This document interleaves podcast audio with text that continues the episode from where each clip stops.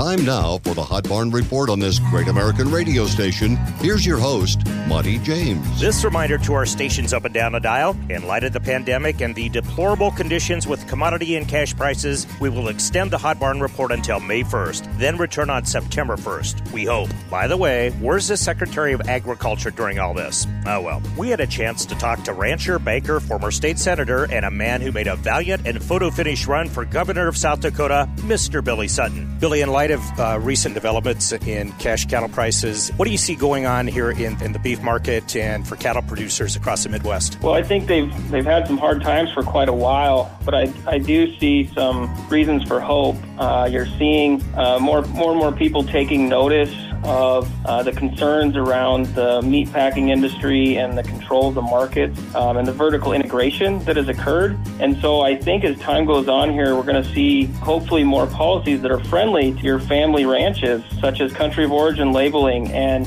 there's just a more broad interest in people knowing where their food is, you know, came from and having opportunities to buy local and buy beef that they know where it came from. You're seeing with uh, concerns with the coronavirus, the importance of uh, local facilities that can process beef. We run a cow calf operation and we'll continue to, to do that. You know, we're forced to be more and more efficient and oftentimes asked to take lower prices for good, high quality cattle. And uh, we're hopeful that in the future, though, if um, action can be taken around things like COOL and uh, making sure that we don't have monopolies uh, with with the large packers that there's hope for a better future. I think that a lot of eyes are being opened up to that, and so we'll continue producing you know high quality beef, and we're proud of it. I know that South Dakota ranchers are all proud of their beef as well, and we have the best in the world, and uh, we should be compensated as such. Billie, what's your opinion of groups like the Organization for Competitive Markets or R-CALF? Well, R-CALF's been a leader, frankly, on um, trying to fix the system.